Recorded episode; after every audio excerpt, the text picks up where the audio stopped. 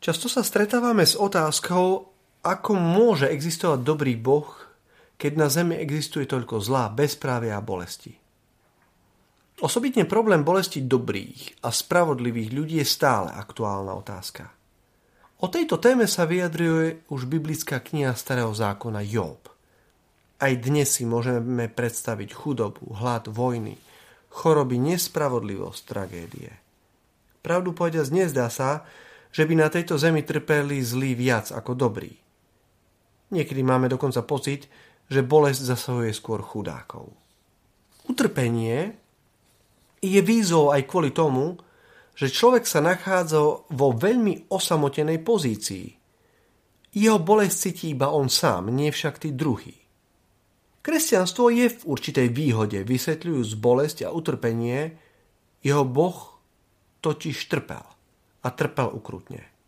Zdá sa teda, že ani po 2000 rokoch tu nie je menej utrpenia, ako bolo predtým. Kresťanstvo však vidí utrpenie ako príležitosť preukázať starostlivosť a lásku. Môžeme nemať schopnosť uzdravovať, ale stále sa môžeme o chorého človeka starať. Naša blízkosť a prítomnosť pri trpiacom človeku je pre neho zároveň uzdravujúca. Určite to však nie je jednoduché. Musíme byť pripravení, že bolesti človeka nezbavíme, ale za to ju s ním môžeme spolu zdieľať.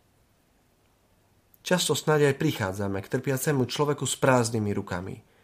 Ale sú to práve naše prázdne ruky, ktoré sa ho môžu dotknúť, pohľadiť, objať. Známy spisovateľ C.S. Lewis vo svojej knihe Problém bolesti napísal.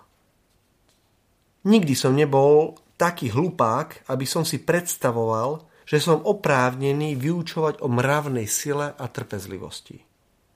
Môžem čitateľom ponúknuť iba svoje presvedčenie, že ak máme znašať bolesť, trocha odvahy pomáha viac ako mnoho vedomostí. Trocha ľudského súcitu pomáha viac ako veľa odvahy. A najnepatrnejší dotyk Božej lásky viac ako toto všetko dohromady.